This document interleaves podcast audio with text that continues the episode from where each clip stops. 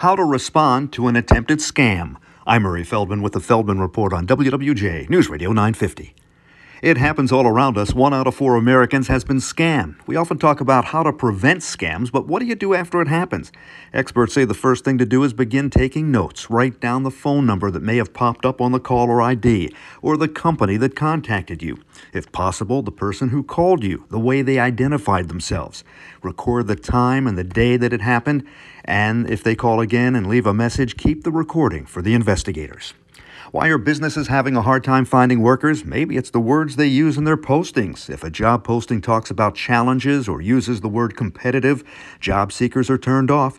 These are negative words, according to a study of those who have been looking for work. The most powerful words to use to attract attention from job seekers are growth, creative, flexible. This study comes from the software company Skynova.